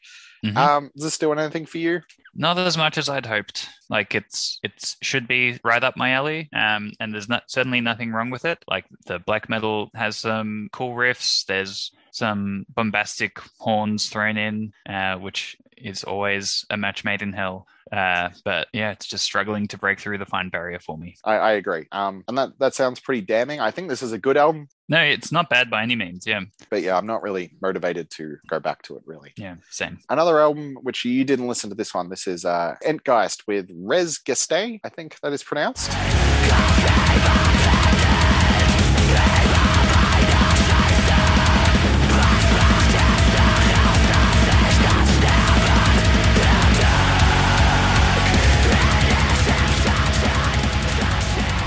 Uh, you, you didn't listen to this one? No, I will. I, I do plan on getting to it eventually, but yeah.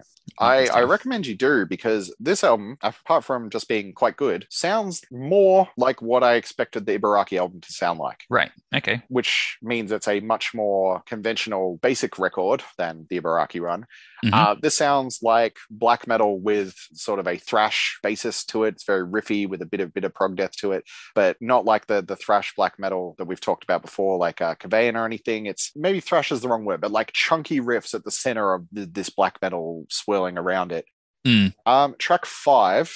Brief Ouster Isolation. Right. This is, you know how um all the the Obscura albums have the Where the Slime Lives song. Mhm. This is one of those. Ah, That's cool. real good. Yeah. So I, I don't know if this has got like enough to it to like make my end of year list or, or anything like that. But yeah, very cool album that is is in line what I expected from Ibaraki. So yeah, I recommend checking this out if that sounds like something you'd be into. Yeah. Sweet. We'll do. Um, and it's kind of proggy as well. Like it does by the end, there's sort of these voiceovers that remind me of early Cradle of Filth and stuff. It's not as basic as I'm passing it off to be, but yeah, it's a cool one. Uh, do you want to talk about Unprocessed, who we're slipping them in because they technically released uh, this in, in June, but um, you're a big fan. So Yeah. Why not? I don't have a huge amount to say on it.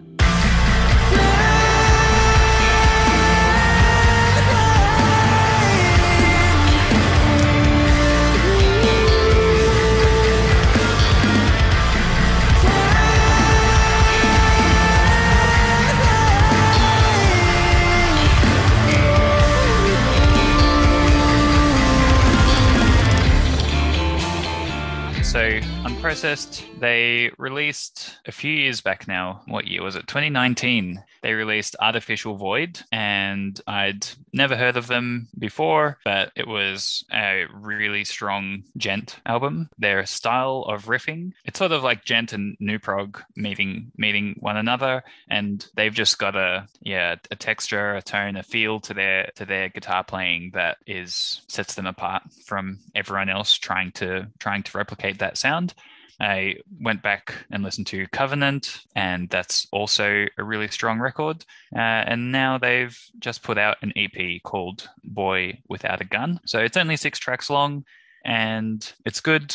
In general, EPs don't really get a huge amount of traction from me, but it's keeping me sufficiently interested and invested in them that I'm looking forward to their next full length. I think it's a bit on the poppier side, not as much crazy guitar going on, um, but it does the job. It's more unprocessed. That is a good thing. Yeah, I think the the new prog thing that you said like is what sets them apart. It's like Mm. they're djenty, but it's they're not really djenty. They're a tech metal band. Yeah. and yeah, the the pop sort of uh, like like indie pop, I guess, Mm. is more in the way of the vocals rather than like the Tesseract style thing. The Yeah, what, what's the album you really liked? Artif- Artificial Void. Yeah, I listened to that a couple of times on your recommendation, and like I didn't connect to it as much as you, but I thought it was like pretty good, pretty impressive. This is leaving. I've only given this like one listen because it came out like two days ago, but Yep. this left me pretty nonplussed. I think, as you said, they're they're leaning on the pop side, but almost to the neglect of like this isn't metal enough. Is is sort of my gut reaction to it.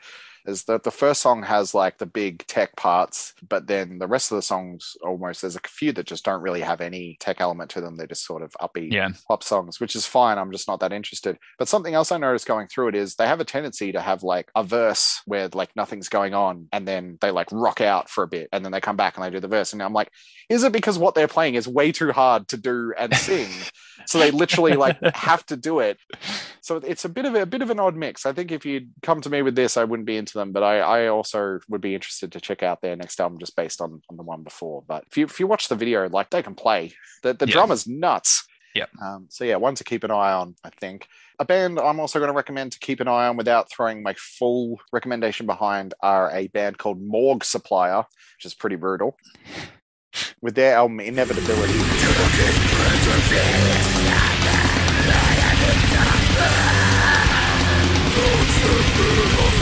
I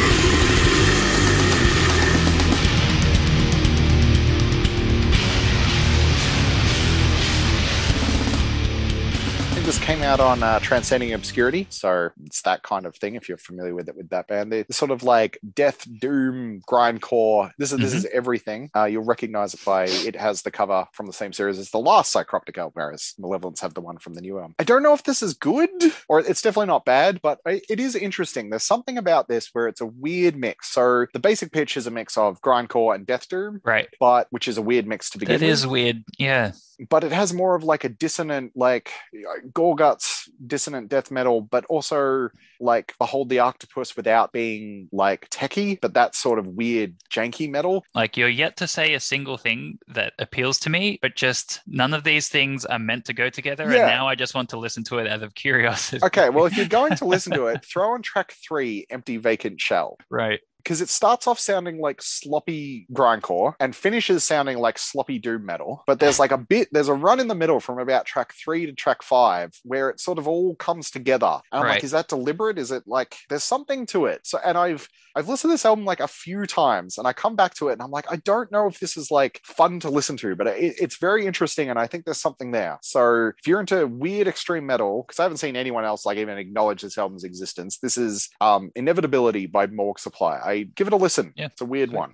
Um, I guess that brings us to cool people time. But before we get there, I want to want to take a bit of a diversion to something that might become a semi-recurring section when it's warranted. To something called uncool people time. So rather rather than listening to uh, the albums that are too cool for us, this is uh, when we go in on on albums that are That we are too cool for. we are too cool for because there is a Five Finger Death Punch album coming out in, in a couple of months, and I will listen to it once and tell you that it's bad.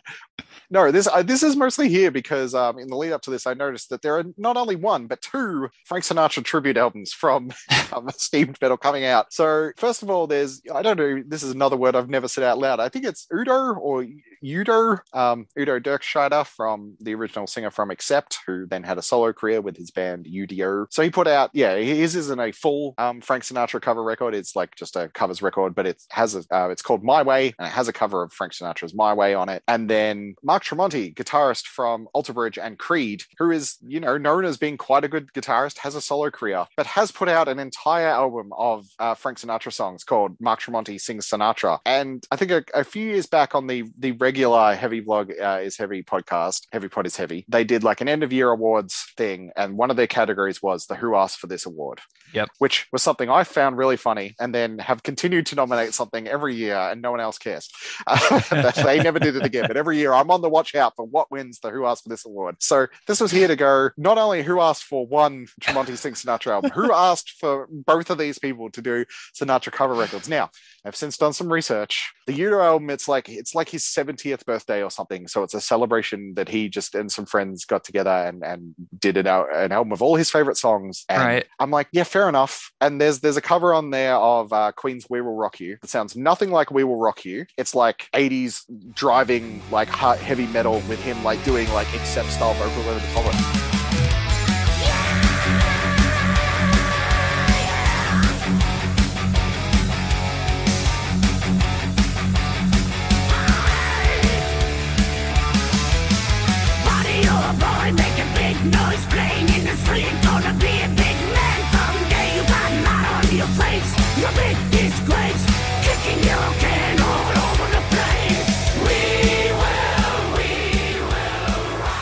Apparently, he's done this live a couple of times. I think it's really cool. I think it's like like a really interesting take that um really works. None of the other songs sound like that. They're all straight covers, and they're all like stuff a seventy year old guy would listen to. Like there's a cover of of Tina Turner's Nutbush, um, being sung by a seventy year old guy who could never sing. So, all right, fair enough. You turn 70. This is just a fun thing for you to do. Why not? Tremonti sings Sinatra, which just seems even weirder. Why is the guy from Creed? Like, because he's in the band with, with who's the dude from Alter Bridge? Myles Uh, Kennedy. Myles Kennedy, who is known as like an amazing singer. I don't Hmm. really like him because he does that wobbly um, uh, Chris Cornell thing that I'm not really into, but like he is known as the powerhouse vocalist. Tremonti is known for being a sick shredder, not for his vocal prowess. So like the the headline Tremonti sings Sinatra is not really his, yeah, I don't really understand that. Um having skipped through some of the tracks, he does a decent job of it. He sounds pretty good. It is a successful thing, but it's just it's another guy singing Sinatra songs. Fly me to the moon, let me play among the stars. Let me see what spring is like on a Jupiter and Mars. Apparently this was done for charity. Right. Yeah. So now I can't be like, oh, who asked for this? Because the sick kids. so I, I feel a bit bad making fun of these. And also, I, the That's Not Metal podcast pipped me to the post by they pointed this out on their podcast that came out last week. I've been sitting on this for a month being like, I'm going to make fun of Frank Sinatra. But I, even though that's being done for charity, I do wonder if getting the guy from Creed and Alter Bridge to sing Frank Sinatra songs is the best and most efficient way to uh, raise money. So just a weird oddity that we, I wouldn't have spoken about them if they were one each, but the fact that two of them came out within a month of each other is a strange occurrence that I thought was worth pointing out. All right, on to cool people time then. I don't have any sunglasses in proximity. Oh, I do. Let's go. Let's do this. I skipped it last week, but here we go. Sunglasses on. Yeah, a bit of a stacked lineup this week because we took some of the supports from uh, Blut Aus Nord and Ufilmament and put them in here because uh, I haven't really listened to these albums because I'm scared of them. I have given them a couple of listens each. The the Blut Aus Nord one, um, I was particularly interested in because I really liked their last album. Um, Yeah. Because yeah, this isn't a band like what are they like weird post black metal avant garde weird shit. But yeah, Hallucinogen from 2019, which has like weird purple flowers on the cover. I thought that was a, a cool, interesting album. Did you listen to that one? That's the only album of theirs that I've heard, and I thought it was sick. Yeah, right. Okay, cool. So I was right to uh, recommend you check this one out because the other reason I recommended you checking this out is uh, you liked that Blood Incantation album from earlier this year, where nothing happens. Yep, it was okay. Yeah. Yeah, yeah. And this is an album where, where like sometimes some shit happens.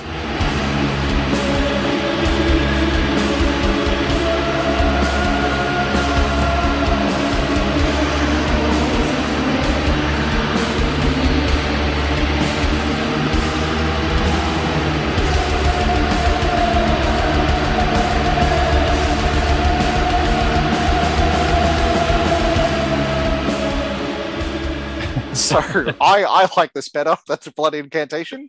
Um, is this this doing anything for you? Because this is Uh, very different from hallucinogen.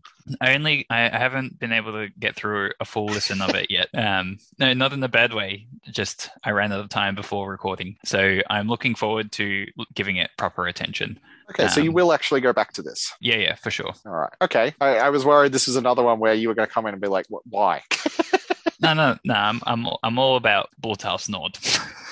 Honestly, why is that a You're, well, name? what we've not realized in setting this thing up is, Carlo, you're actually pretty cool. That's why you don't have the sunglasses. You're not a poser. Um, I mean, to describe Well, the sound of this Well, album. maybe Oh, hold hold on that until we get through the rest of. Okay, all right. time.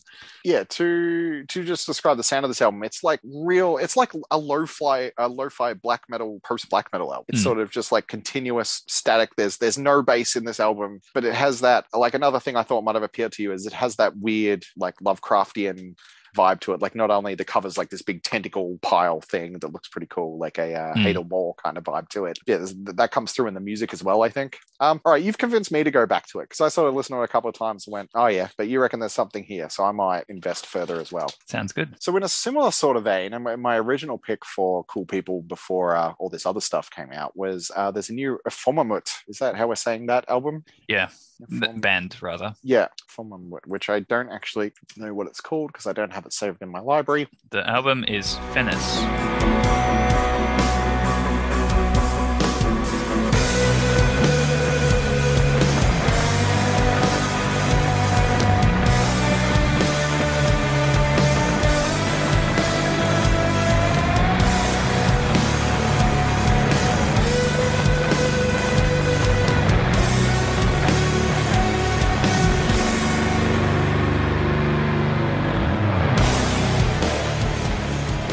So did you listen to this one? I did not. Right. Okay. Cool.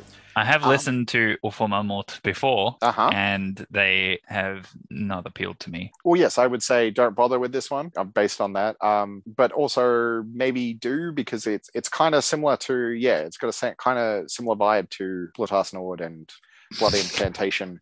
Am I saying that weird? Am I? It's just a No, weird it's not. It's just I'm not laughing at you. I'm laughing at the band. at the band. Like, okay. who comes up with that? Honestly, Uh, French. does it people. mean something? Yeah, it's something French. What does it mean in French? White is black.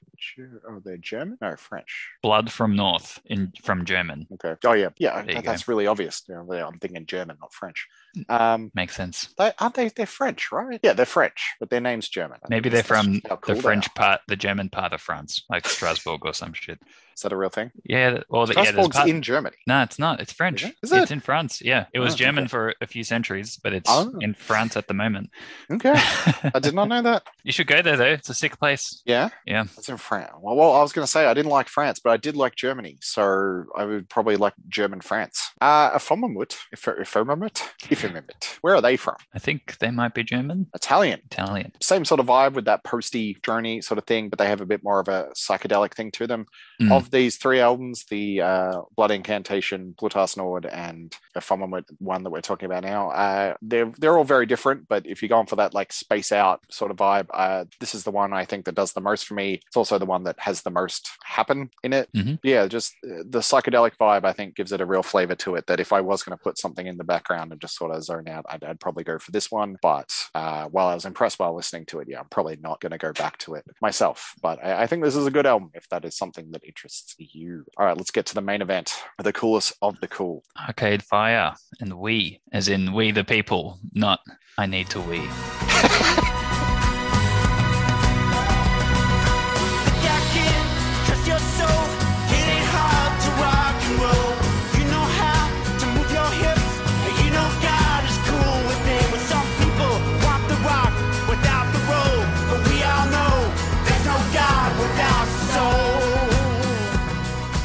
got any history with Arcade Fire? No, All right. Um, do you have any opinion about Arcade Fire?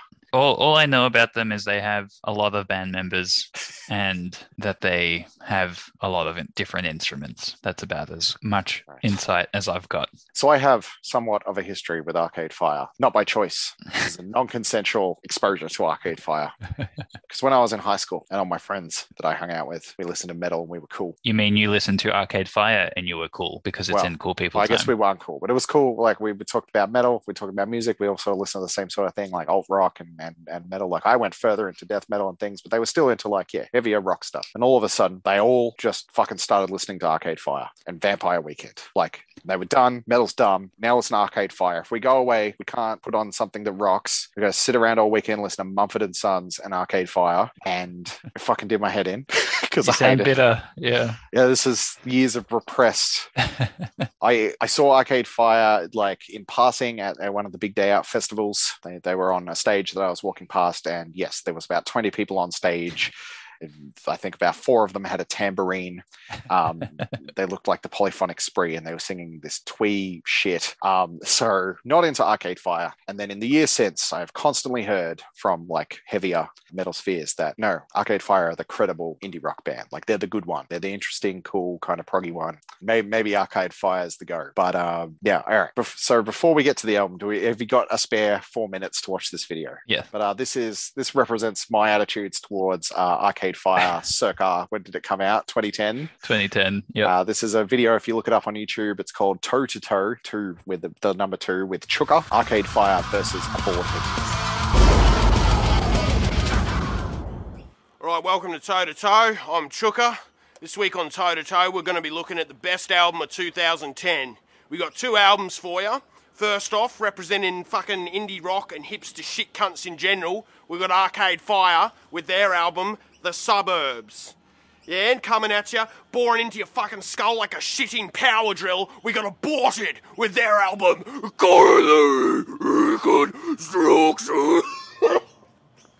So we're going to put these two albums toe to toe and see who emerges the victor and who gets smashed to a bloody pulp like my little toe, which I dropped a Besser brick on last Thursday. Concept Arcade Fire have come out with an album that's all about life in the suburbs. Nothing ever good fucking happens in the suburbs except a bunch of shit cunts hanging out the shops. Aborted, on the other hand, have an album all about the fucking blackness and brutality that exists within the soul of man. That and like fucking just cutting up dead bodies and shit. And that is so fucking brutal, I just shit blood. Here's a sample of Aborted's lyrics from their song, uh, Cadaverous Dissertation. This wretched corpse we gladly dismember, a rotting shrine, a puzzle to unfold, uh, necrotic tissue vacillating, we're fornicating silence. And fornicating means fucking. BAF, mate. That's brutal as fuck. Or B BAFC, that's brutal as fuck, cunt. That's pretty good. I should copy mark that shit. Fuck off, cunt. And here's a sample of Arcade Fire's lyrics. This is from the song Ready to Start. Businessmen drink my blood. Now that's actually a pretty fucking brutal lyric. I mean, businessmen, they never worked a real day in their life. They never seen a dude with a fucking metal bar through his chest at a build site. You know, businessmen are cunts. And, you know, drinking my blood, that's awesome. But then they go they ruin it by going on to say, like the kids in art school said they would. Oh, fuck off!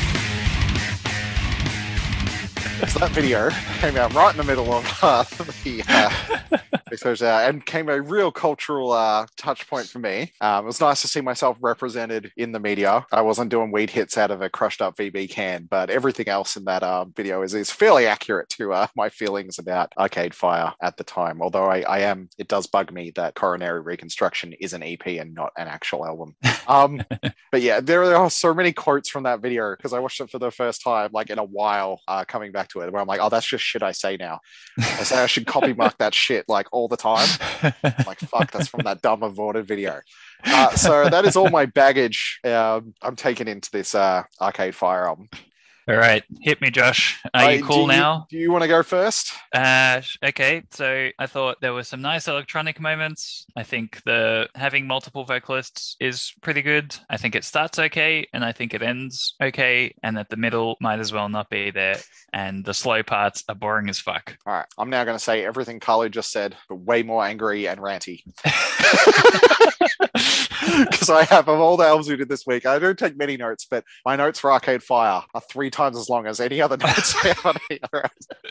Um, I think, yeah, apart from being um like passively exposed to them, and I, I maybe think I listened to the Suburbs album once and was like, yeah, I'm not into this. When I put this on, and the first song came on, and it was like this mellow, like electronic thing. Apparently, this is something Arcade Fire have been doing over the last couple of albums, but I'm like, this doesn't sound like what I thought Arcade Fire sounded like. I was like, this is pretty good. I was like, oh, this is cool. It sort of reminded me of um, like a electronic version of that last brand new album that we're not meant to talk about, and is the reason why Persephone was my album of the year that year. But I was like, okay, this is cool. And then the second the second song had more of an upbeat pop five. I was like, I Hmm. didn't think it was great, but I'm like, oh, this is all right. If they were playing this in in the background, I wouldn't be like carrying on as I probably would at the time. But I'm like, okay. And then the soft shit comes in, Carlo. Yeah. Um, But it's not even good soft shit. we already said it's boring as fuck, or maybe that should be BAFC, boring as fuck cunt. because what is it? End, End of Empire or whatever. There's one of the songs that starts off and it's like this like John Lennon pastiche with the chords from Imagine playing through and he's doing his mumble indie thing. And then the whole unsubscribe refrain. Do you remember that? no. There's like a four minute long refrain of just the Imagine chords and it goes and he unsubscribed. And she unsubscribed. And just listing all these people that unsubscribed. And it, it reminded me of of um that that last Steven Wilson album. Uh, yep. where it had that Personal shopper. shopping and he Oh. just listed all the shit that he could have bought. And I was like fuck this. Uh, yeah there's a bit of a Charcoal toothpaste. Deluxe box set that he was selling for $170 of that album. And this this song does the same thing where it's like she unsubscribed feeling like she was high. They rhyme unsubscribe with high on her own supply. And I'm like, guys, again, like Kendrick Lamar, just because you say it doesn't absolve you. and then the next song, I don't know, I didn't write down the names of this song. The next song starts off with the chords that from Smashing Pumpkins Disarm that goes but then it goes into boring indie rock shit. And I'm like, don't fucking pretend you rock. Don't get to open up a song with a and that song, if, if I'm doing the the chuka thing, hang on, let me get the lyrics up. I should have found a lyric from an earlier album to compare this with. Who are you going toe to toe with? Exactly. Oh, who have we got? Who's out this week? Who's brutal? Malevolence. they.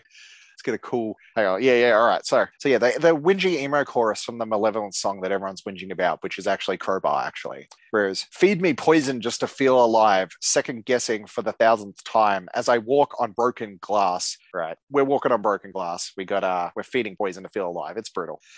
And then we have Arcade Fire song. I can't find the damn lyric, but one of these songs, the, the chorus to it is like, we we all know how to rock and roll and shake and move, and we all know that God approves. And that is the least rock and roll lyric that has ever been uttered by a supposedly rock and roll band ever. And and that was the point that if I if I had physical media, I would have taken it out and snapped it in, in my rage. Well, well, yeah, you can snap it and then add it to the pile of furniture you set on fire next time you listen to Malevolence. From Malevolence, the, the Arcade Fire CD will just melt from the sheer riffage. Um, but then right at the end, track number nine, Unconditional 2 comes in, which is like another electronic song. It's the third electronic song Yeah. after we started with two. Then there were like seven tracks of indie bullshit. Then we have another electronic song featuring Peter Gabriel. That's pretty good. Yeah, so I really, why aren't they doing that? I don't know Um, because they're too cool for us. yeah, that's true. Oh fuck, it's bad. and then the, the video is them like playing in the middle of a street and like singing all earnestly, and In it's in black and white. I mean, it can't be in the suburbs because they're not going to the shops.